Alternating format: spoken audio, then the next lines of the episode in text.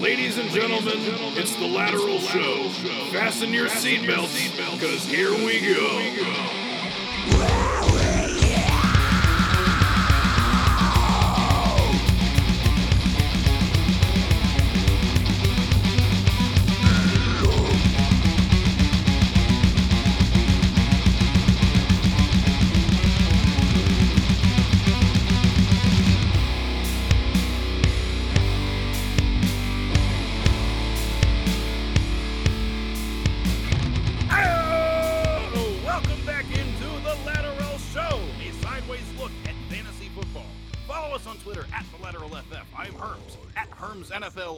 And we are back at it again with the Division Series. Kind of a little bit of a look back to 2021 and a look ahead to 2022. We got the NFC South today, and with me, I am joined by two esteemed guests in the fantasy football industry. First, you know him for his DFS content. So many different places. His name is Jordan Vanek. Hello. How are you doing, Herms? I love the intro. I mean, you, you said great 2021 season, but uh, I'm glad that it's over for us. I, I, didn't, I didn't enjoy it too much. It wasn't fun for me. Yeah, I, I have a feeling that's going to be a recurring theme throughout this entire episode for everybody. But in addition to you, we have the homie Cal from DLF. What is up, my dude? What's up, guys? I'm so excited about this. I've been looking forward to it ever since you mentioned it, Herms. Not only to get a chance to get back on the mic with you, which has been way too long, but as Jordan mentioned as I came in here, the only thing we've ever done is previews where you talk Panthers, I talk Saints. We got to get together and do some more stuff and collaborate. It's always fun. Uh, you know, sometimes it just feels like we're we're thick as thieves around here. Yeah. Hey, ah, I see what you did there. I see what you did there. Oh man, so much fun, so much fun. But we're gonna have to bring the mood down immediately because, like I said, we're talking about the NFC South. So basically, if you missed the previous episode, this whole thing is kind of broken down into three questions. It's what went well for each team, what went poorly. There's going to be a lot of that in this episode for each team. And then we're going to look ahead So, what kind of needs to change, what things we're kind of most curious about, whatever. The, the third part's kind of the most open ended because that's the point. We're going to mm. look back and then we're going to look ahead. Simple as that. Cool. All right, everybody, here we go. The New Orleans Saints. We send it down to you because I mean, Cal, this is your neck of the woods. This is your fandom. Uh, what went well for the New Orleans Saints in the year of our Lord 2021? The DST was really good. That was uh Yeah. maybe the maybe the highlight for the Saints. Like it was a really good defense and got Dennis Allen a head coaching job. Um, and maybe my favorite thing is they sh- Taysom Hill beat Tom Brady, and Yeah. that, maybe that was the best thing, you know, for me. So, but honestly, the only thing, like when I look through this, just I guess to try to give you a halfway serious answer, the thing that went well, maybe the most was the seven games of Jameis Winston, where he was actually, a, you know, fairly productive, at least from a touchdown standpoint, only 180 yards passing a game. But uh, considering the fact that they had almost nobody to throw to, and you know, outside of Alvin Kamara, not sure another startable player as a skill position player for any other franchise. Oh boy. Uh, that was at least respectable for what he what he did with Sean Payton. Yeah, man, and you know, I gotta say, I'm a little disappointed that the whole Marquez Callaway thing never took off because I was so excited. He was like, I think like my second to last pick in Scott Fish Bowl, and I felt so fucking smart for like three weeks, and then, and then it just it never came to fruition, and just oh my gosh! But I mean, oh, oh man, so I mean, you mentioned Jameis Winston, he did fairly well you know, tearing a ligament in the knee, that doesn't typically go well for you. It also makes it hard for you to play football. So, you know, Mhm. having to hand it back over to Taysom Hill again, uh, I mean, not to skip too far ahead, but just do you want Taysom Hill to be the quarterback of your Saints going forward? Yes or no? So I know I became like the Taysom Hill guy, like Taysom Hill's the best quarterback ever. And of course, my that is not exactly what my take was. My take was always that Sean Payton loves Taysom Hill. And so the answer to do I want him to be the quarterback? I was always curious about the experiment mm-hmm. because of how good Sean Payton thought he was. He compared him to Steve Young and all that. And from a fantasy perspective, I thought, hey, this guy scores fantasy points when he plays. And so, like, he was free last year. Now he actually he he spent almost all season hurt, really bad concussions, and then like something in his foot that was really bad, and then like broke his finger on a helmet like two Ah. throws into his first opportunity to start or whatever he did, like the thing that knocked Russell Wilson out, and uh, didn't miss a start, tough as nails. But no, I mean like he, whoever the qu- quarterback is a big question mark. Like you said, not not um, wanting to skip too far ahead, but that is a giant question mark, and I don't think he's on the roster right now. Ah, jeez. Oh gosh. Oh, it's- it's so much, so much going on. Uh, Jordan, from a Rivals fan perspective, uh, do you have anything you want to say about the New Orleans Saints season? I mean, no, you defensively and that offensive line, those two things are just absolutely killer when they're fully healthy. Like, they're you're one of the only teams in the NFL that sh- truly play man to man at such a high rate. And mm. like watching you guys defend other teams, it's like when Marshon Lattimore is covering the number one and just locking him down, it's really, really hard. Like everybody was so shocked. I was shocked because I had to write that Saints Tampa Bay Sunday night game that you beat them nine to zero. And I just remember watching and I'm like, well, they just they can't get open. And then Brady set up Chris Godwin to death. Mm. And bingo, bango. I'm like, wow, this team is gonna be one of those teams that sneaks into the playoffs. And you just just missed out on that one. Mhm. That freaking Rams comeback. You could have knocked out the 49ers, which would have been ridiculous. It was close, Ah, yes, so close yet still so far. so far away. unless you have anything else to say that went well, kind of perfectly transitions into what went poorly. So I think I think this will be a slightly longer part to answer. So floor is yours once again. Well, from the jump, Michael Thomas not ever playing a down this Oh. season was the very the worst thing that happened, right? Like you don't have that player on the field who don't forget at one point not that long ago was considered the best wide receiver in the league and certainly the way he runs routes in Sean Payton's offense, uh, you know, just all those things. He's gone. And so like now little Jordan Humphrey is running routes.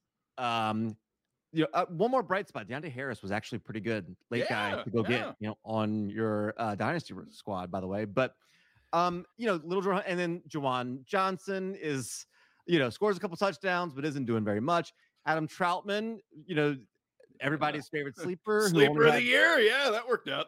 he had 150 yards coming into last season. I never thought that was I I never got the hype on that, but spent a lot of time blocking, and you know he's going to get hyped up again, and that people are going to be disappointed again.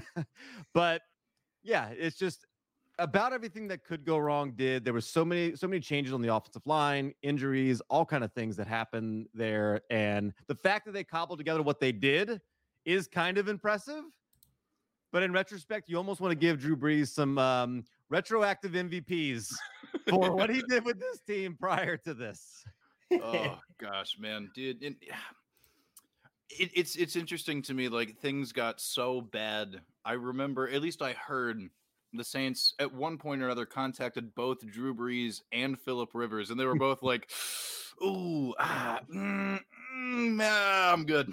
you know what I mean? Like, I was looking at it the Oh. other day, and I'm not going to remember it right off the bat. Kenny Stills, statistically, was one of the worst wide receivers in the history of the NFL. I, I can't confirm or deny if that was like oh actually boy. true, but in my mind, it's true. Like he he ran a ran a bunch of routes, didn't get, get very many targets, and the ones that he did, he didn't catch. Like it was like just had to be historically terrible catch percentage. Like it was, I think it was like 24% or something oh like God, oh God. ridiculous like that. Yes, he was awful, and and and he was maybe one, uh, one of the guys that ran a bunch of routes for them. So that just tells you how bad things got for the New Orleans Saints. Good thing the defense was good.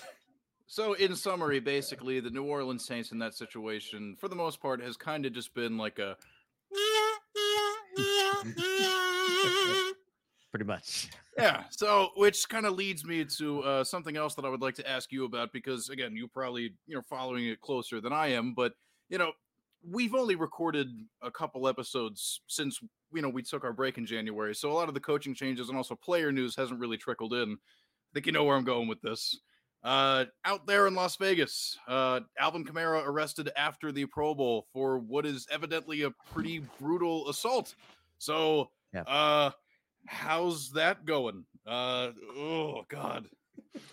Look, after a season where everything went wrong, like it just is continuing, right? And I think, like, can we petition the NFL to just keep all NFL players out of Las Vegas? Like, Yeah. I don't think. I think if it's like they took the whole like what happens in Vegas stays in Vegas thing way too far with this one. Like, we need to have a symposium of some sort that r- explains to them why that's not the case. Uh, yeah, I think you know. I, I think you were going into what what needs to change here, but like, you know, it's everything: quarterback, running back, wide receiver, tight end. It could use literally every skill position player on the field. Yeah, and uh also uh well uh, another thing, you lost Sean Payton. So that's uh n- another thing we have not mentioned in the uh lateral lexicon yet. So that's oh Mhm. god, oh jeez. uh, I mean, I guess kind of looking ahead, like I clean it up a little bit with the Alvin Kamara thing. I mean, like obviously, like none of us are lawyers, I don't think, but uh suspension maybe is that like a thing that like are, are we maybe going to have to prepare for that for fantasy moving forward? Like I don't know. What's your impression? My guess is six to eight games, honestly. Like, and I know that's you know just that is a guess. Again, I'm not an attorney. I don't, but like some of the some of the comments sound similar to the way Roger Goodell talked about Kareem Hunt, and so until I am proven otherwise, to me it sounds like he's viewing it very similarly. And you know that will I think that was eight games, wasn't it? And, Something like that. Yeah. It was half the season. Mhm. So uh, to me, that's kind of what I'm thinking. Now, is that going to be the case? I have no idea. I'm literally just guessing. But um, you know, I would not be surprised. And you know, that's that's not good. Yeah, Sean Payton's gone too. So like, I don't know at this point, I, unless it was it happened today or late yesterday. I haven't seen that they named an offensive coordinator. So um, yeah, I I have no idea. Dennis Allen's a good defensive coach. Yeah. Yeah, We have the yeah, you know. And last time he was a head coach with uh, the then Oakland Raiders, I remember it uh, happened. It So happened. there's that. Uh, Yeah. You know, so, but I mean, so I mean, you know, you're over there at DLF. You primarily deal in Dynasty, so just I mean, not even just Alvin Kamara, but I guess we could also kind of ask about Michael Thomas too, because I mean, like, I'm sure maybe there's something to take away from that situation. I mean, how many of these guys are even going to be there? I mean, like, what? I don't know. Like, how are you viewing any of these guys? Sell, buy, hold? I don't know. You're the you're the dynasty guy. Why don't you tell me? to me, Alvin Kamara has been a sell for a year now. Like, and I know his production's one thing, but like his value is only going to go down. He's a what 26, 27 year old running back at this point. Like he's, or you know, going into his 26 year old season, I believe. If I um, I'll go check and make sure I'm right about that. But you know, Michael Thomas has been the same way. I believe he's uh in 29, maybe going into 29 season, and he is right now on DLF's ADP, he is going as the wide receiver. Can't even find him because he's so Ooh. there we go. My uh wide receiver 33. So I guess it could be lower, but he's going around guys like the Brandin Cooks and um you know just below like Allen Robinson, uh things like that. Huh. And so a lot of uncertainty around him and that kind of in that area. I don't mind drafting him at that point on the chance that my crazy wild theory out of nowhere that he gets traded to the Chargers happens, which Ooh. He could be traded there to play the Michael Thomas role in uh, Joe Lombardi's offense. That could be kind of fun. That could be kind of fun. I don't know. Uh, Jordan, you got any thoughts on these couple of guys? Anything just in terms of like what would you do with those players if you're a dynasty manager that Well, has them? Yeah, no, I mean Alvin Kamara again. Like it, it's just hard to sell at this point. Like you, it, very league dependent. I'm very adamant. Like yes, the value of certain players you should be higher to standard. Reaching out and looking at DLFS uh, dynasty trade calculators and all the things they got over there, super important when evaluating the offer that comes in. But like it's, I can't imagine many people really wanting to buy Alvin Kamara, especially with what just happened. It's gonna be really hard to sell him at all and like losing Sean Payton kills his value even more because Sean Payton, his ideology is get the best players the ball. Like Mhm. Michael Thomas would see 160 targets, and Alvin Kamara would get 80, and then Mhm. nobody else would get anything. Like Ted getting you go deep, we'll get to you sometimes, but other than that, we're not really trying to get the ball anywhere else. But um, with with the Saints, it's it's going to be a really revamped team. I'm really interested to see who they bring in the offensive coordinator side of the ball. But like I'll be honest, I've started to think about like ideology of coaching staffs, and it's really tough to have a defensive head coach because Yeah. what happens is you can't replace that offense when it goes. The the Bills mm. have done it because they just promoted Ken Dorsey and they got Joe Brady. But other than that, you see some of these teams really fall off because defensive coordinator can't bring in like Dan Quinn with Atlanta. He lost Kyle Shanahan. The offense slowly deteriorated, and it was really, really hard to replace him. And Kyle Shanahan took away Mike McDaniel's now head coach, Matt LaFleur, Yep. who's now head coach.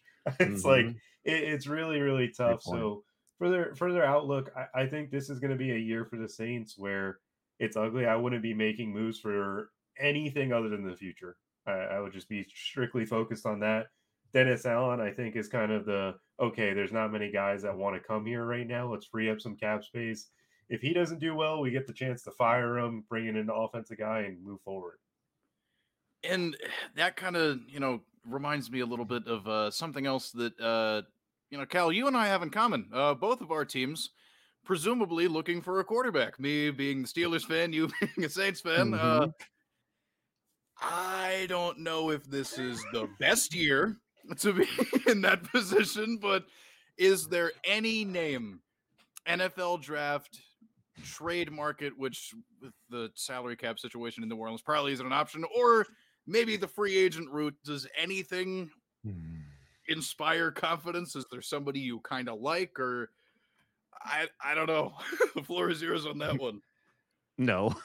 yeah I mean, like Matt Corral, maybe as a project, but again, like it depends on who is here as the offensive coordinator, right? Like if we get somebody who, you know, depending on what type of offense we want to run and how, you know, I guess it does seem like Dennis Allen wants the opportunity to like just give somebody that role and let them run with it and just like let the offense be there. So, you know, it's and you kind of starting with a blank slate. So they could bring in someone from literally almost any scheme and it could make some sense if you get the right guy. But like Matt Corral is not going to necessarily be the right fit for anyone. And if you've got a defense with aging players that you're going to have to extend, by the way, just to get under the salary cap, then does that mean you need to go find a veteran? And then like, do you find a way to try to like keep Jameis in house?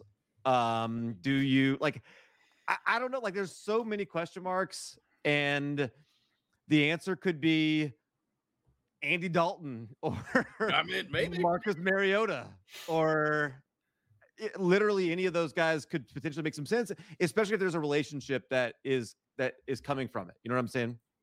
yeah so, that- so it, big uh to be determined on that one i suppose. Um i guess just any sort of kind of like lasting thoughts not final thoughts because obviously we're recording this in the month of february. We have a long time before we actually figure anything out. And then also something that i you know asked my guests from last time just like any sort of key players some sort of like ballpark early ranking of where you kind of value them? Just i i, I don't know. The only one I'm even kind of excited about is Deonte Harris, and it's because of and I was like, I don't have my notes on this right now, but I'm working on something with Deonte Harris because if you look at things like his yards per target, his average yards, you know, his um, all of the advanced metrics love Deonte Harris, and if you again, who's gonna be the quarterback? I don't know. Who's gonna be the offensive coordinator? I have no idea, but he's 24 years old and there's a lot to like in terms of like what his profile can do he's he's electric with the ball in his hands and and like i said the underlying numbers really love him so that's the only guy i'm kind of excited about everybody else is so meh on this team at best and really like most of them i think if they got cut tomorrow most of them wouldn't have a job in the nfl and so i'm not interested in fantasy in anyone else i mean alvin kamara obviously, but that is just a different, mm. whole different conversation at this point. Oh, geez. So basically, it's a jumbled mess. We have no idea who the quarterback's going to be, and there's really not a ton of confidence to have at all. Correct. Which reminds me a ton of the Carolina Panthers. Jordan, why don't we go ahead and turn it over to you for what went well for the Carolina Panthers in 2021. I'm just it mirrors the Saints in a sense of our defense was good. Jaycee Horn looked really good. The people who were yelling at me because we passed on Justin Fields, that that hurt. But Jaycee Horn was unbelievable the first three weeks that I got to see him. He's actually just posted a video of him working out and coverage and stuff. I'm like, all right, that's cool. He's he's gonna be good. Um, DJ Moore on the offensive side of the ball. Christian McCaffrey looked good until, you know, good old getting hurt because we have to give him 37 touches a game to be competitive at this point, which is just a problem in itself. Cam Newton was back for a week. Yeah. That was that was cool. Was- I- I-. but no, and in, in reality is is like the the bright spot with the Carolina Panthers was the youth on defense, the move, the strides they made, and then DJ Moore, third straight season over 1100 yards. He's been yeah, Maryland proud over there. yeah. He's, he he was a stud, even though he's basically gotten the Allen Robinson quarterback play. Um, I hope we find one of those, but Sam Darnold was cool for the first three weeks, and then and then uh, we fired Joe Brady. That was That's cool. that was- we we fired him after basically it felt like our owner was like, "Hey, why aren't we winning?" And Matt Rhule's like, "Uh, uh, that guy. I didn't hire that guy. that guy's the reason." So that uh that one wasn't very fun. And it's like we need to run the ball more. And like I, I went to the Dolphins Panthers game where I think Joe Brady got fired after it. Um, the Dolphins played their cover one with eight people in the box, and Joe Brady was trying to get Cam Newton to throw slants or just anything down the field. It was the most. It, Jevon Holland tweeted a picture at Cam Newton and said, "Thank you because of the interception he had because Cam Newton threw such a poor ball. Oh it God. was horrible. I I'm not thrilled with a lot of things this season, but DJ Moore was cool. McCaffrey was cool. Um, I didn't see Terrace Marshall much. Oh, he, he was running, but I didn't, didn't see too much production out of him. Our defense was uh, bright spot. There's a lot of good things from that defense. Yeah, and you know, who is that cornerback they traded for from uh, Jacksonville? I can't. Oh, uh, CJ Henderson. Yeah, so I mean, Hmm. like honestly, one of the really intriguing things to me about the Panthers is the fact that you know between Henderson, Horn, also having Jeremy Chinn at safety, and like I've also seen like you know kind of like you know a few people mocking the potential of Kyle Hamilton from Notre Dame, potentially a super secondary. Man, that would be fun because holy shit! I mean, like yeah, but- either way, I mean, even if they don't go that route, like. Dude, like I'm very, very encouraged by what's going on with that defense, and I think we even saw that, you know, toward the latter half of the 2020 season. You know, like things have been trending in that direction, but yeah, I mean, the offense has been a little wonky, and you know, you kind of named two players that are uh, one probably more so than the other, but either way, kind of like you know, part of a lot of discussions in the fantasy space. And uh, you know, again, to throw it back down to Cal from the uh, from the DLF perspective, what's the feel in terms of uh, DJ Moore, but also Christian McCaffrey? Kind of a little bit of a fun discussion in the community. Uh, what what are your thoughts on a couple of those guys? So I guess I'll start with DJ Moore and I'll throw out look, I'm just I've thrown out some crazy theories like why stop now? Um, another one of my crazy theories this offseason is that the Panthers are 100% going to add a splash quarterback this offseason. No mm-hmm. doubt. The management team is aggressive. They've made comments in the past and they tried the cheaper routes, the Teddy Bridgewaters, they the trade in for Sam Darnold and you know go go get Cam Newton. They are going big, and if I fully believe if sometime before free agency really takes off, if Deshaun Watson somehow gets like the blessing from the front office of the NFL, Goodell, they will make that trade, and Deshaun Watson will be the next quarterback of the Panthers. I nobody knows if the legal thing's going to clear up. Yeah. I think that's what they want to happen. Now, could they go get Aaron Rodgers? Could they go get Russell Wilson? I think it's one of those three is going to be the quarterback of the Panthers. And to me, DJ Moore is like one of the absolute best buys right now. People are down on him. They're frustrated, I guess, but he's still so young. He's somebody you can go get and like just he's going to appreciate in value. And I like if we do end up with him think about like what Will Fuller did with Deshaun Watson, Ah, and now put it that as DJ Moore. Yeah. And that is fireworks. That would be so much fun. That's that's what I'm rooting for.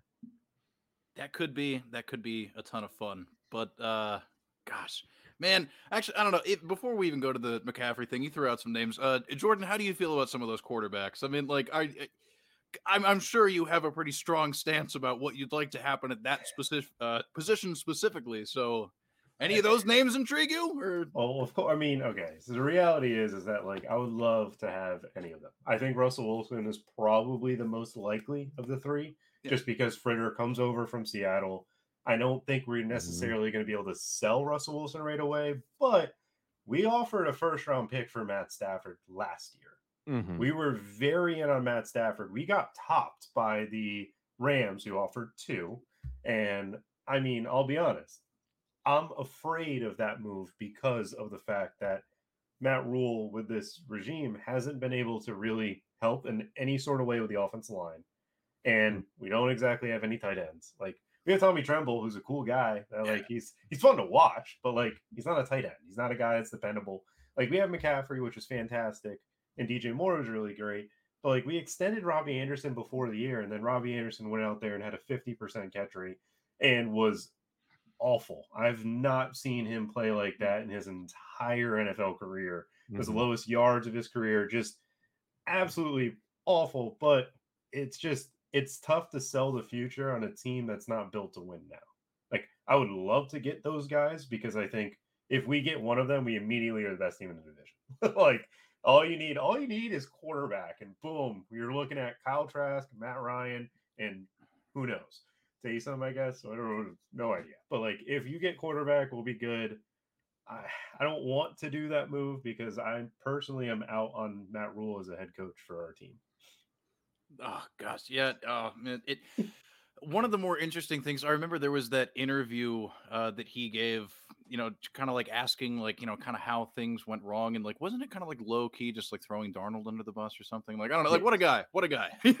but Oh, oh, mm, oh, great. But you know, it it happens. You know, like not every college coach makes the successful transition. I mean, like there are some success stories, but you know, more often than not, it's not the greatest thing in the world. But I don't know. We the Christian McCaffrey size elephant in the room is something that's just like very very frustrating because like for me like the lateral at the lateral ff on twitter please give us a follow and leave a five star review um like we are primarily redraft focused but you know we also play dynasty we also talk about dynasty and i think in both redraft and dynasty it's very confusing what to do with christian mccaffrey so Uh, at least from my perspective i'm like i don't know i don't know so that's why i'm asking the question does anybody I'll, I'll start with either of you just general thoughts because I've seen people being like, ah, well, he's still bonafide 101, or like, ah, I'm completely staying away. So just any thoughts, anything, anybody, please. You I'll can't let you- take Christian McCaffrey one on one in Dynasty, and I don't know that I'm. I'm not. He's not the kind of player that I'm investing in in Dynasty. Like I love him. Like I think he was on track. Like if he doesn't get hurt the last two years to be the greatest fantasy football running back in history, and that's saying a lot. Like because I saw you know LaDainian Tomlinson, Priest Holmes. Like I lived through all of that, but he was on track for every bit of that. Um, in redraft, I think it's easy. I think he's. I think you can take him second. I I don't think there is. Um, now I'm a zero RB guy, like in redraft. So like I. I am not, or you know, do the opposite, or what you know, upside down drafting, whatever name you prefer for that. But I, I- I think he's the second running back, and if he uh-huh. plays 15 games, he'll be potentially the number one scoring running back. It's just a matter of what's the percentage chance that that happens at this point in his career with the history we've got now. But when he's on the field, you are putting him in your lineup, and when he's not, like you can put somebody else in. It's not like it's not like there's a question mark. Like if he's playing, you put him in your lineup. He's not like you. you he makes the decisions easy, and like Jordan said, you got to give him the ball 35 times a game. So oh yeah. No, I'm for Christian McCaffrey and in redraft. Like you, you just take him at number one, number two. Like I don't like. Look, Jonathan Taylor is phenomenal. Jonathan Taylor probably had one of his top seasons that he's ever going to have this past year. I don't think there's much of a dramatic improvement. I think he's going to be more consistent in that regard. But if you take away McCaffrey's touchdowns last year, he still averages more points than Jonathan Taylor averaged. Oh. I love that stat, Jordan. Like they awesome. McCaffrey caught 102 passes.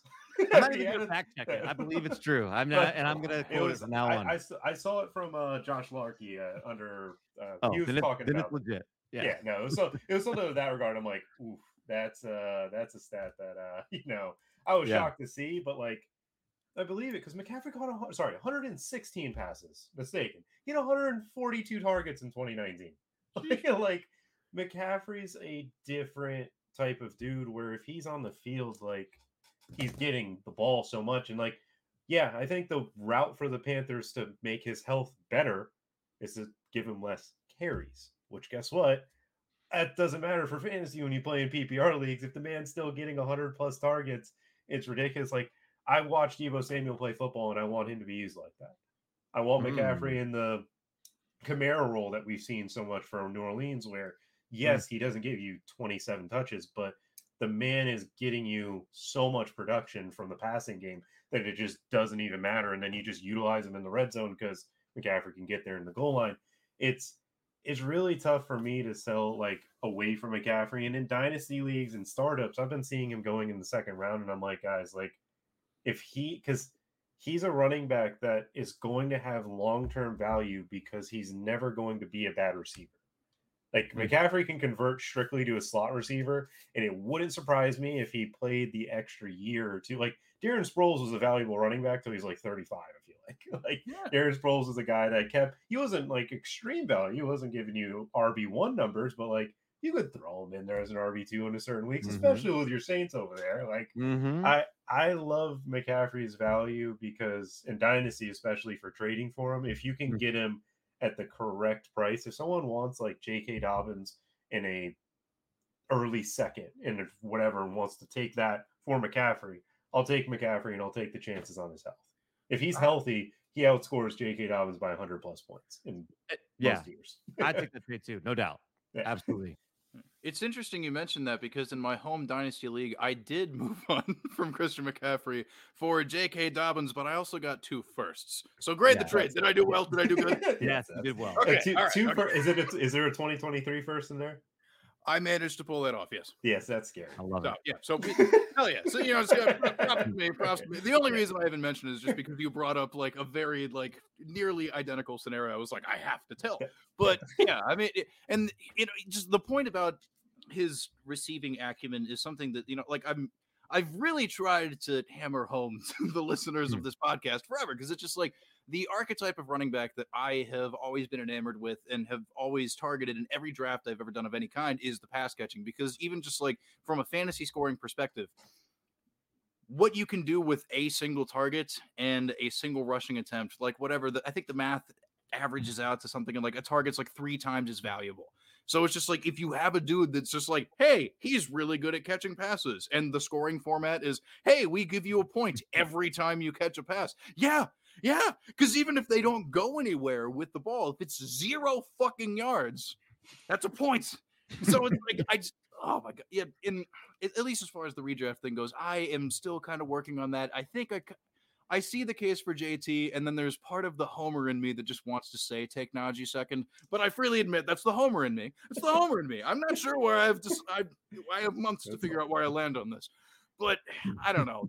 Good discussion all around about CMC, and also because I mean he's a big part of the looking forward, and we kind of did that a little bit. So I mean, just Jordan, anything in particular, like things you think the team might address, what you're particularly curious about, and then just some of those guys. Where's your general vibe on them as we look forward in the calendar? So I'm really interested to see what Fitterer does in the draft. Um, we have the sixth pick. We're going to have the chance at probably Kenny Pickett or Malik Willis. If we, I mean, I think the top five is going to stay near there because I think these defensive prospects are going to be like, wait, we're not going to move back for a quarterback because we want Kyle Hamilton. Like we want mm. like these. I want Kyle Hamilton or an offensive tackle personally. Ooh. I don't want the quarterback nonsense. I don't want to trade the pick. I think Kyle Hamilton is the best safety prospect we've seen since Sean Taylor, in my Ooh. eyes. Oh, And that's a Oh, that's a RIP. that's a- Oh. RIP. But like the dude's like 6'2, 6'3, 220. His range is ridiculous. He makes some really, really nice plays in the ball. And if we could add him to the secondary, that'd be really cool. Um, offense line because I think that if I'm Fitterer and I'm looking at this, it's like we're bad again. like I personally don't want to go make what Cal wants, where we get a good quarterback, because I don't want Matt Rhule to be the future head coach.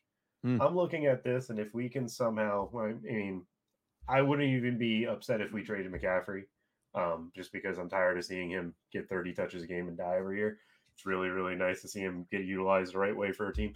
Um, I would love to prepare for the future, and like I am at the point where I don't want Matt Rhule. This man brought in Bob McAdoo and said this Oh, is our God. superstar. Oh. We we were quote looking for a rock star OC, and we brought in Bob McAdoo. So get ready for slants and three. it's, it's just so bad. But overall, like I, I just I don't I don't want Matt Rhule in this regime to be here next year. So I'm hoping we go BPA with Kyle Hamilton or a tackle because the next coach will use that guy.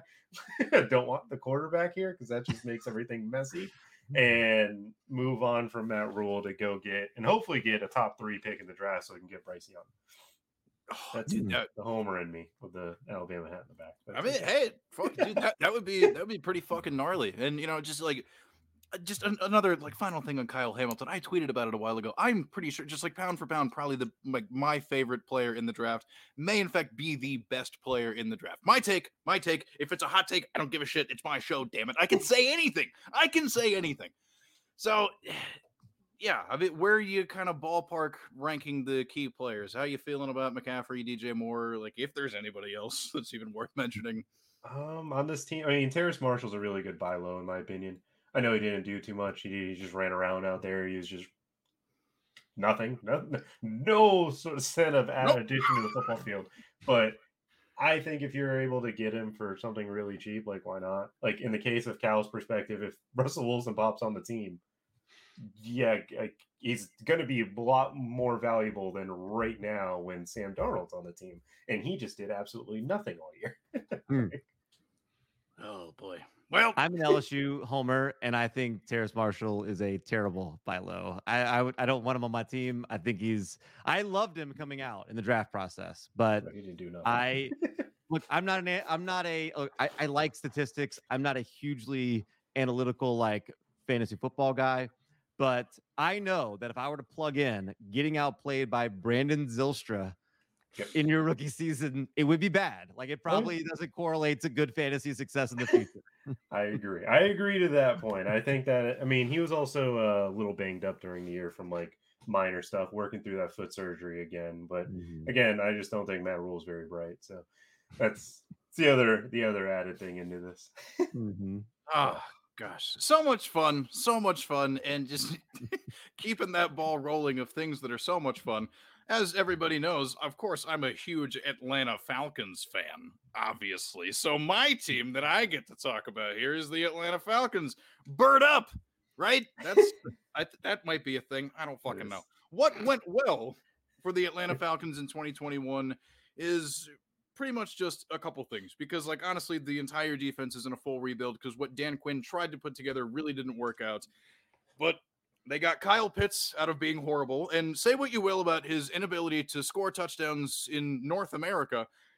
Man had over a thousand receiving yards as a rookie tight end. That's pretty fucking good. That shit, like honestly, looking forward, that's gonna be uh I- I'm gonna save that because there's so much fascinating about him looking forward. But the other thing, Cordarrelle Patterson. It took Mhm. what a decade ish for it to finally happen. But hey, you know, finishing the year RB nine in PPR, at least according to fantasy data. I don't know if that incorporates week 18 or not, but you know, shit worked out really well, unless you made the playoffs and had to rely upon him like I did in my home league. Because oh my god, dude, first round I had him and Alvin Kamara, and I think the two of them combined for fuck it, like nine some points. It was horrible. And you know, I remember I jokingly referred to Cordarrelle Patterson as uh kind of like the avatar, where it's like when the world needed him most, he vanished. Uh from week 15 to 17, I have it pulled up. Scrolly, scrolly, scroll. RB 49 in that span. Cordarrelle Patterson, that kind of you know, bad, really bad. And you know, because we talked about it a lot on you know this show in you know the summer. You know the you know ahead of you know everybody doing their drafts. The one name that would constantly come up between me and the homie McLateral uh, at McLateralFF on Twitter, please give him a follow. No, we didn't want Mike Davis. We were like, fuck it. No, not going to be worth it. He was kind of okay in Carolina, I guess. And then it's just like, well, I mean, sure, he'll have quote unquote opportunity, but not all opportunity is created equal, especially when you're not a good running back. But by the end of the year, Mike Davis cut into it. So it's like that whole thing was bonkers. And then I don't know. Ugh, God, ugh, there's plenty of negatives, but I, will I'll throw it down to you first, Cal. Like anything encouraging from the Falcons season for you? Well, I mean, I think you mentioned Cordarrelle Patterson. I mean, somebody finally figured out how to use him. Unfortunately, it was in his age 30 season. You oh. rarely see an age 30 running back break out, and his decline at the end shows, yeah, he was a 30 year old converted running back, and that doesn't usually go very well. He was never getting like a ton of snaps. Like it, it was always like high usage, which you love to see, and he was doing good things with it. And like it was a, definitely a bright spot. People were so frustrated with Kyle Pitts, and it's so short sighted. And he's the number one tight end in Dynasty for sure. I'm pretty sure I'm taking him number number one or number two off the board in on redraft too, because this is a guy at 21 years old. He's barely over 21 years old right now. He's been able to buy an alcoholic beverage for like three months. Okay. And this guy had a thousand yards in the NFL last year and 110 targets. And the only reason we think he's even close to being a disappointment is because, first of all, the expectations were way too high. But second, oh, yeah. it's because he scored one touchdown. And no one, no one is immune to regression. No one. And especially, there's not some reason why Kyle Pitts is like not good in the red zone. Kyle Pitts was a monster at Florida. He never he had like literally caught every target in the red zone when he was in Florida. It was it's unbelievable. So the fact that it didn't work out in the NFL just means like look at what okay, Belichick is smart, right? Smart defensive guy. What did he do? He double teamed Kyle Pitts. He was letting everybody else do whatever they wanted. He's like, I'm going to take away this 21 year old rookie tight end. I mean, that that level of respect and the way he talked about him, like go look it up. Like I've never talked about anything that favorably in my life. And he like loves, loved what he saw from Kyle Pitts. He was very good. I think I even saw the like at one point, like midway through the season. I don't I, I need to go back and look at the stat to see what it ended up at. The Falcons were averaging something like something ridiculous, like nine yards per play when he was on the field, and like four yards when he wasn't. Or it was some ridiculous amount that he was adding to the offense when he was on the field. And he's going to be a monster. He's going to be a monster for a long time. And yes, I'm excited about him. What say you, Jordan? What say you? So this is just an added stat into Kyle Pitts being just super great. There are 27 players in NFL history to have a thousand yards a rookie season. Kyle hmm. Pitts is a tight end and did it. That includes receivers, running backs, every position. This draft class is the second draft class in NFL history to post three 1,000 yard years with Chase, Waddle, and Pitts, hmm. comparable to 2014 with Odell, Mike Evans, and Kelvin Benjamin. The whole dear to my heart there. Oh. Should have converted to tight end a little bit earlier. Maybe it'd still be here. But regardless, so the Atlanta Falcons, Russell Gage came on towards the end of the year. The the offense, like an Arthur Smith offense isn't receiver dependent. So like what they do with Calvin Ridley, which was on the disappointing side, but like that offense, I think is planning for the future where they saw, okay, we get him like a gadgety Cordarrelle Patterson. And I'll be honest with you, think about when Cordarrelle Patterson broke out, which is like the first six weeks. The 49ers used Deebo Samuel the next like seven to eight weeks. Shanahan and Arthur Smith are friends these whole coaches rip off things from each other all the time. He created this, he's not started to create, there's been this position for a long time. Nobody's really committed to utilizing it. Arthur Smith in this offense, I think they're going to be targeting that type of dude. Whether they find it in the next few years is another story. It's really hard to do. But the Atlanta Falcons have a lot of bright spots moving forward. Defensively, Richie Grant was didn't get too much love, but again, this Arthur P's defense, they didn't allow a single play over 40 yards. Mm. that only team in the NFL that did that. I don't know how they did it, but they're just, you know, we're giving you 10 yards of play, buddy. You don't get you don't get more than 10. You're getting or sorry, more than getting the 40 yard play. Kyle Pitts' touchdowns are just whatever. I'm not really concerned with that nonsense. The dude was treated as a wide receiver one, which is no tight end gets that. Nobody should get that their first. Ja'Marr Chase was even looked at for most of this year as the wide receiver one. He still didn't even get in the playoffs. Casey Hayward traveled with fucking Tee Higgins. They tried to use Force. I don't even know the guy's name, for Forsett or something. Desmond Trufant on Ja'Marr Chase at one point, which is just uh, crazy to me. But anyways, with the Falcons specifically, I think Fontenot's going to build something great there because he came from a good spot of long-term building with the Saints, and oh, I think they're probably going to be the favorite in our division when all things are said and done in this free agency. Can I say one last thing? Sure. Just some Russell Gage love from week 12 on. Yeah. He was the wide receiver 10. Yes. In fantasy, in PPR. Man, and you know, like in that dude, not even just this past year, but even toward the end of 2020, he really started to ball out. I mean, like this is a couple years in a row where it's like he's had portions of really good seasons. So it's like there's certainly a lot trending in the right direction for him at the wide receiver spot. But that also transitions into what went poorly. And look, I've said it on the show before. I've said it on every show I've ever been on. I don't give a shit whether or not Calvin Ridley is on a football field or not, because as long as his mentals are, you know, being taken care of and he's getting himself correct, that is the only thing that matters. I've seen a lot of really whack takes over time about like, oh, quitting on the team and the blah blah. It's like, nah, dude, fucking mental health is health, motherfucker. Mm-hmm. It's the same as if you, you know, broke your arm or did whatever. It's just like there's some rehab time you got to put into it. You know what I mean? So like, all the best to him.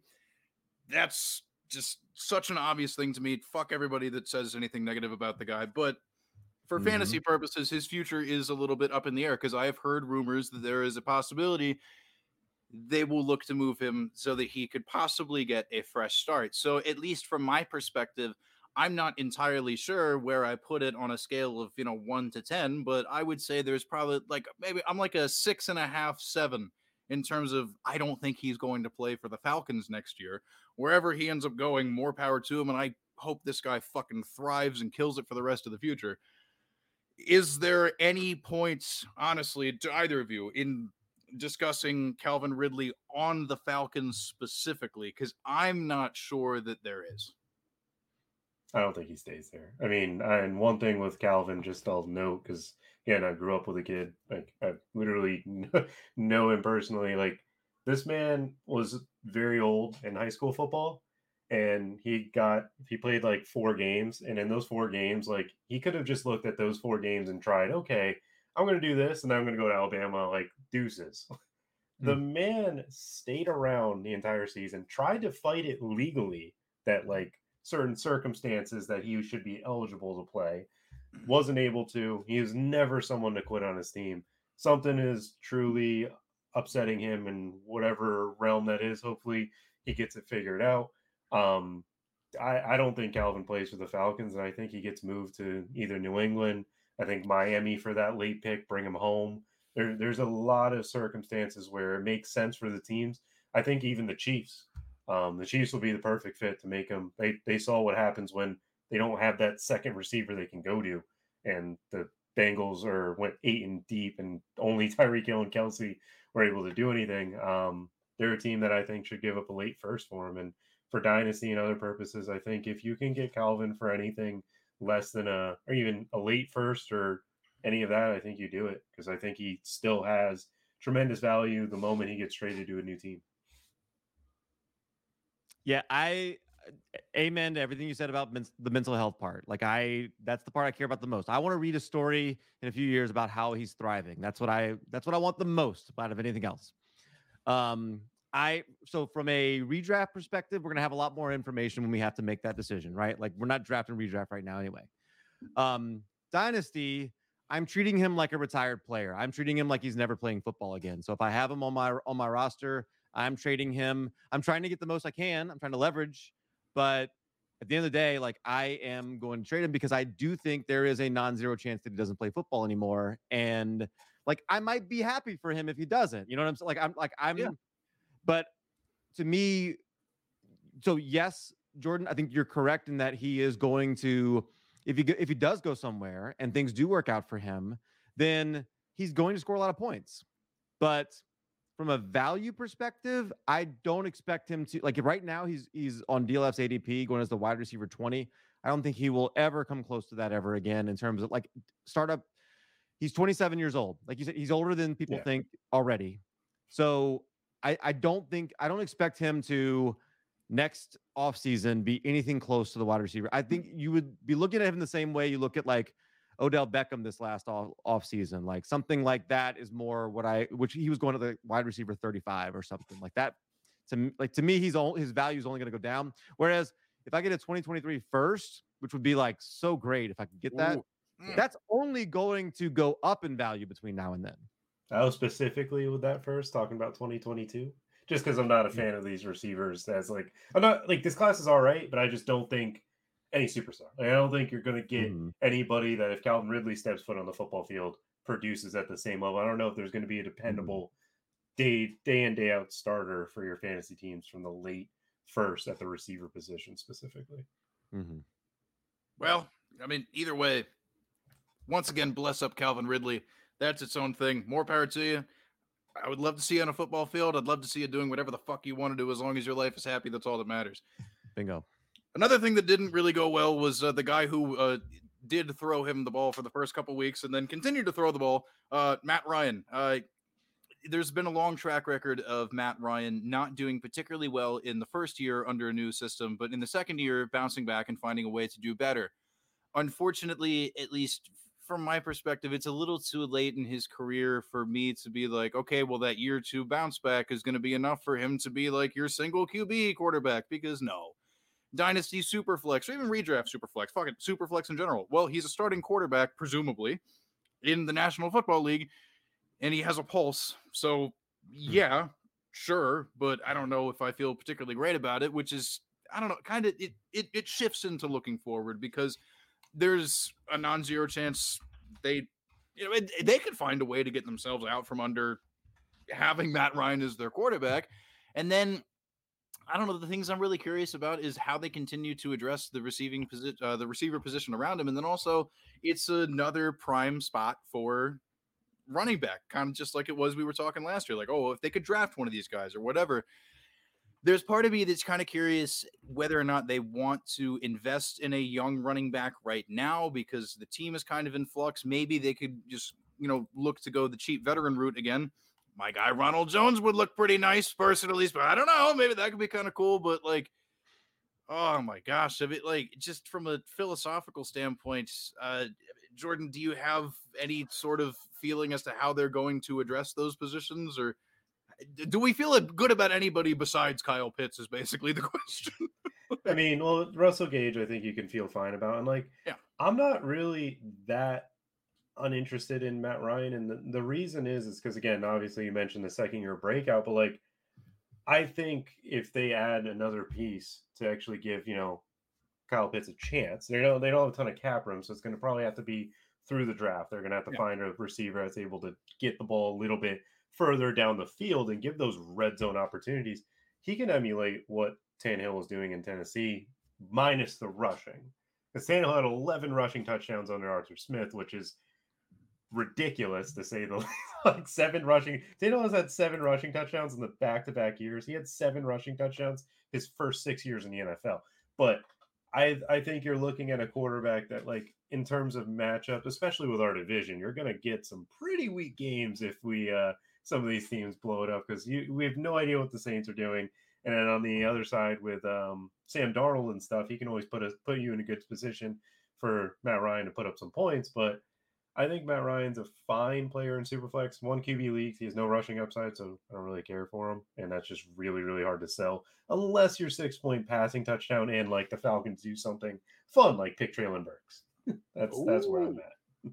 That could be. fu- Oh, that could be fun. Uh, Treylon Burks, my personal wide receiver, one in the class. Big fan of the guy.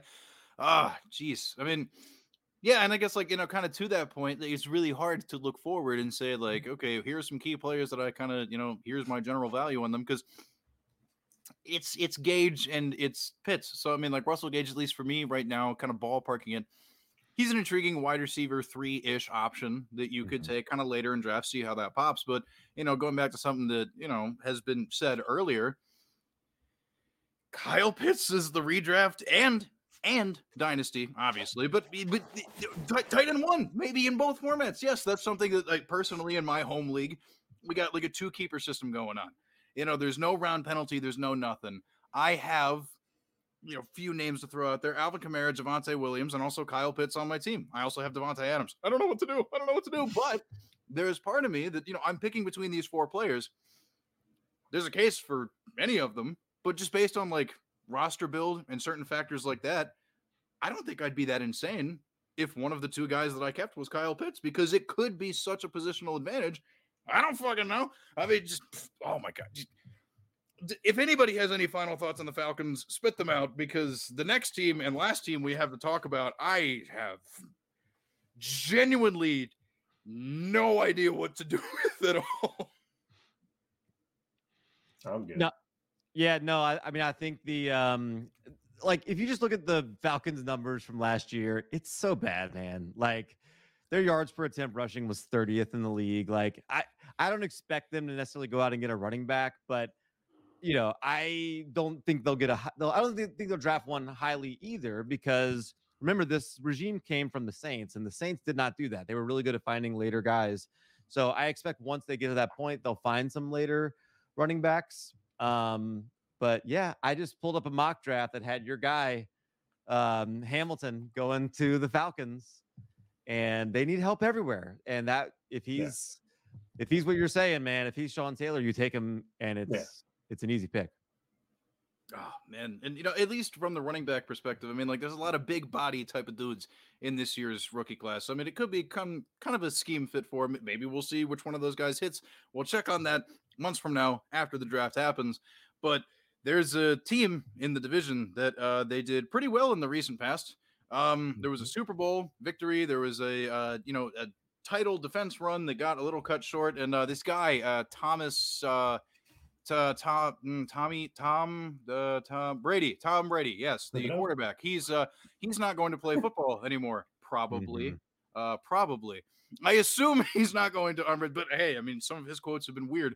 Uh, they're losing the goat and a lot of free agents across the board. Chris Godwin, both Leonard Fournette and Ronald Jones, several key members of just other parts of the team. And honestly, does tight end Rob Gronkowski want to keep playing without Tom Brady? I don't fucking know. So as we look back to what went well in 2021 for the Buccaneers, I don't know that it matters because the only leftover guy, presumably, would be Mike Evans, and Mike Evans is perennially good, and you can pencil him in for a thousand yards. So sure, but what went poorly is nothing really, except for the circumstance that I don't know what the team's going to look like. So plainly, just skipping ahead to looking forward. I mean, uh, Cal, talk to me. Uh, what's happening? What's going to happen? I don't know. I don't know. I can tell you what's not going to happen. What's not going to happen is Jameis Winston is not going to be the quarterback for the Tampa Bay Buccaneers, which I've heard a lot of people say. And there's Bruce. I don't think people understand how much Bruce Arians hates Jameis Winston. Like he, like my favorite meme is where he is standing on the sidelines yelling at Jameis Winston, saying like, "Stop throwing the ball to the other team!" Like, and he's a guy that that has said like, "No risk it, no biscuit," and even he was like, "This is too much. I can't. I'm, I don't want this guy." Um, I I tell you what I would love to see. I'd love to see Mitch Trubisky end up as the quarterback in Tampa Bay. I think that could be really interesting. And he seems like the kind of guy that, like, with an Arians, like, look, he wrote a book called The Quarterback Whisperer. Um, after he just spent a season with Brian Daboll, maybe, maybe you could talk yourself into that. And you know, like who does he going to throw the ball to? I mean, yeah, Mike Evans is there, but also they've been drafting some really interesting wide receivers yes. here recently that I'm sure we'll talk about at some point. Jaelon Darden, one of those guys I really fuck with personally. And even in uh, the last episode of the the flagship version of the Lateral Show, we talked about some of those guys. McLateral threw out there that Scotty Miller is somebody that could be interesting for you know you dynasty folks out there. Maybe like I don't know because depending on who the quarterback could be, that could be like a short area you know safety blanket. Who knows? I mean, like Tyler Johnson's another name if I remember. I think that's, that's his guy. name, formerly yeah. Minnesota receiver. So it's like yeah, I mean like yeah, do it. That could be pretty interesting, man. Like oh gosh, oh so uh, not not a Kyle Trask guy. We're not. Uh, we're just gonna assume that doesn't happen. No, Br- because Arians likes veteran quarterbacks, and I think like he, eh, like the last time he had a veteran quarterback retire, like he retired too. So there's a non-zero chance that happens too. Yeah. And I've I've seen plenty of Bruce Arians in my life as uh, you know the Steelers fan, you know, well established in the history of the podcast. But either way, I implicitly trust that guy and whatever the hell he wants to do. So Jordan, what the what do you think this guy wants to do? What the hell does he want to do? I mean, this this is a team that sold out for a Super Bowl. I, I personally like I would be tearing it down. Like I I look at this team. You have Wirfs, who's left tackle, pencil in. That's our guy for left tackle. Don't really have to do anything ever with that guy because he's just phenomenal. Um, you had a lot of older guys on the offensive line that are free agents. I honestly would just there's no reason to truly pay them what they're worth.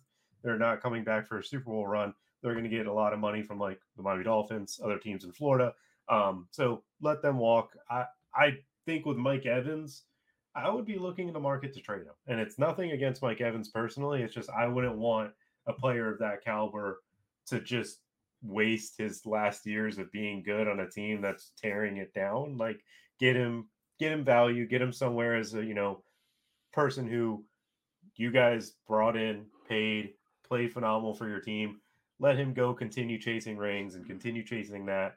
Um obviously like this roster is just it's got a lot of fun youth at the receiver position, but it's just it's really tough to sell. Like without Tom Brady, Fournette, the offensive line, Gronk probably because he's not going to catch footballs from someone not named Tom Brady or Joe Burrow, I guess. Ah, supposedly. yeah, But, say that. All right. but um, I I look at this team and I'm like, all right, well, I mean Bruce Arians even like I'm not sure why he's sticking around. Like, if I'm Bruce, I'm retiring, and you just promote Byron Leftwich to run the team. That's what I would be doing.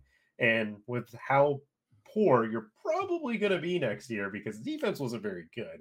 It was very formidable with Suh and them because they're gone. You paid Vita Vea, so you got him there. I would be looking at in the similar standpoint of the Panthers, where like if you get CJ Stroud, Bryce Young, like that is how you just start this team because you got the left tackle, you got Vita Vea in the middle, you got um, Devin White, who will still be there at the time when you're relevant again. Yeah. I would look for the future and just for now not not care too much about winning football games.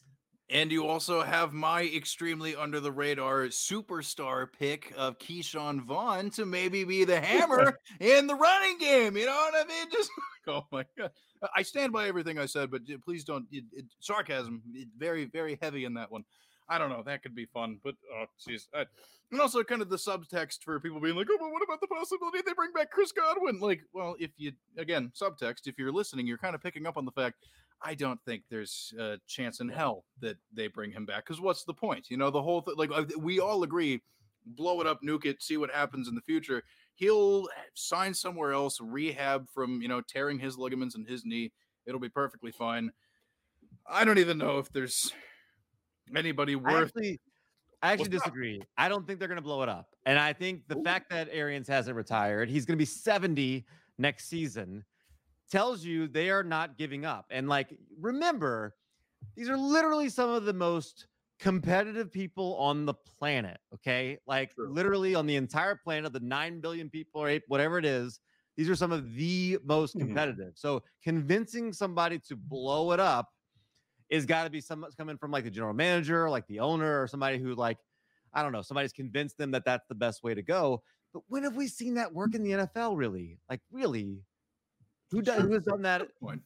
Yeah, no, that's true. I mean, I was speaking more new regime with Leftwich mm-hmm. taking over. Well, But if well, Arians is that's what I staying, there's there's no there is no chance they're getting rid of all these players. Right, no, and I think Chris Godwin, it makes sense for him to stay there. Like the transition in free agency to have to change doctors, change you know rehab stuff like that. Oh, he's that's going through that. true. I think it makes sense for him personally to stay there, unless he gets blown away with another offer somewhere too, right? Like I think the same thing with him and Gallup. I kind of think Gallup's going to do the same thing, but we'll see. We'll see. Well, and you know, and that's the fun of doing this type of exercise in the month of February because you know we have so much we still have to dig through. You know, the NFL draft has not taken place yet. Free agency even before that has not taken place yet. But that's the beauty of the lateral division series. And we got Mhm. episode two, edition two out of the way already. Thank you so much for joining us listeners and also thank you to the guests for joining me so that we can talk about this stuff just in case somebody decided to you know take a nap immediately after hitting play uh let them know where they can find you on the internet what it is that you're up to we'll start with jordan what is Oh, up Jordan Vanek DFS on Twitter. You can see all the stat threads that I'll be posting.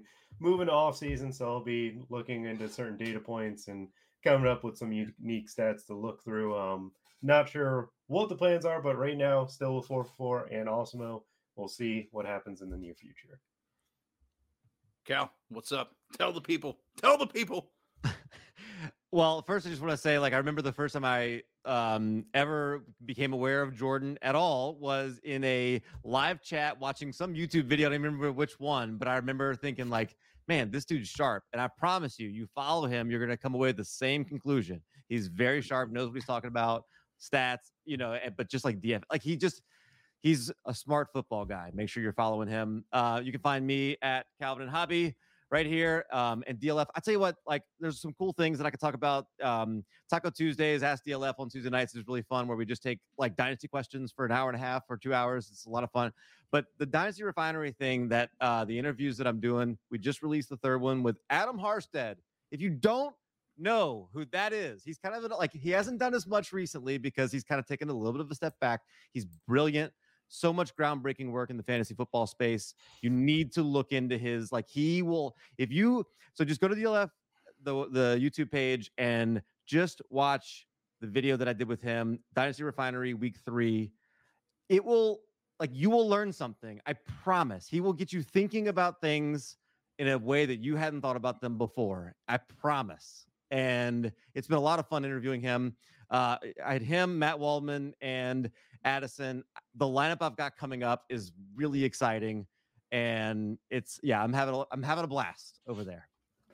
It's pretty fucking dope man and like honestly just you know huge fans of like the work that you both do all the stuff that you guys are up to you know just it it honestly just so much wonderful knowledge.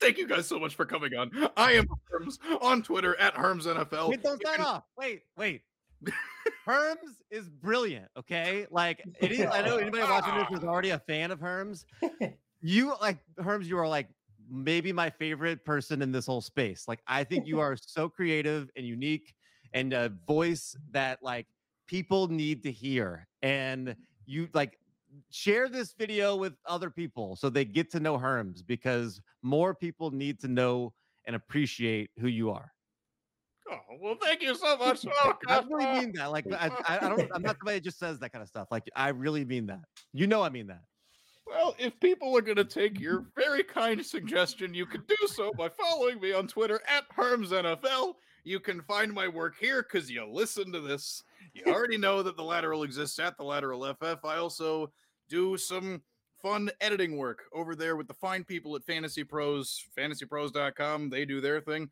Uh, also, uh, I'm allowed to say it because uh, I don't know. They're onboarding me as a pod, uh, podcast producer, so I'll be doing some of that work there too, doing some more of the audio engineering because I'm, I'm sure you figured out this podcast sounds fantastic. And also, uh, writing over at Football Absurdity, doing all that stuff. I mean, we'll see what happens with stuff in the future, but I don't know. The Lateral Show, Sideways Look at Fantasy Football. The show is over. We'll see you next time for the other thing. I don't know. Yeah. Okay. Yeah. See, there we yeah, Nice, cool, calm, and collected. Not frantic at all. See that, my friends, that is honestly textbook. Follow the lateral on Twitter at the lateral FF and be sure to follow Herms on Twitter at Herms NFL.